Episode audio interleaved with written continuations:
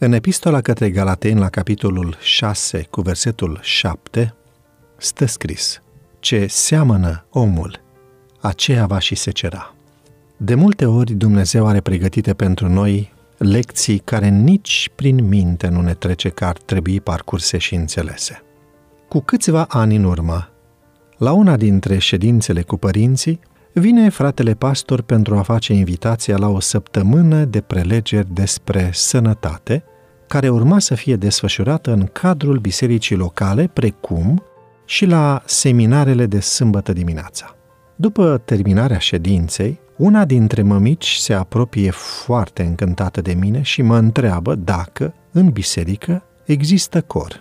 Răspund cu zâmbetul pe buze că da, iar întrebările continuă, dar putem să venim și noi sâmbătă dimineața înainte de seminare? Se mai țin lecțiunile?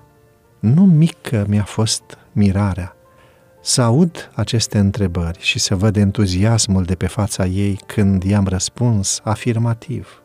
Ca să mă lămurească, mi-a mărturisit că în copilărie mergea la țară, la bunica, și în fiecare sâmbătă mergea la biserica din sat să audă fanfara și corul și să participe la lecțiunile pentru copii, iar acum și-ar dori ca și băiețelul ei să participe, pentru că ea are doar amintiri frumoase din acea perioadă.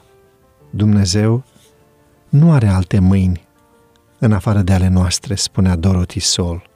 Atunci mi-am dat seama că ceea ce pentru noi poate părea o rutină, ceva banal sau normal, pentru ceilalți pot fi cele mai frumoase amintiri din copilărie.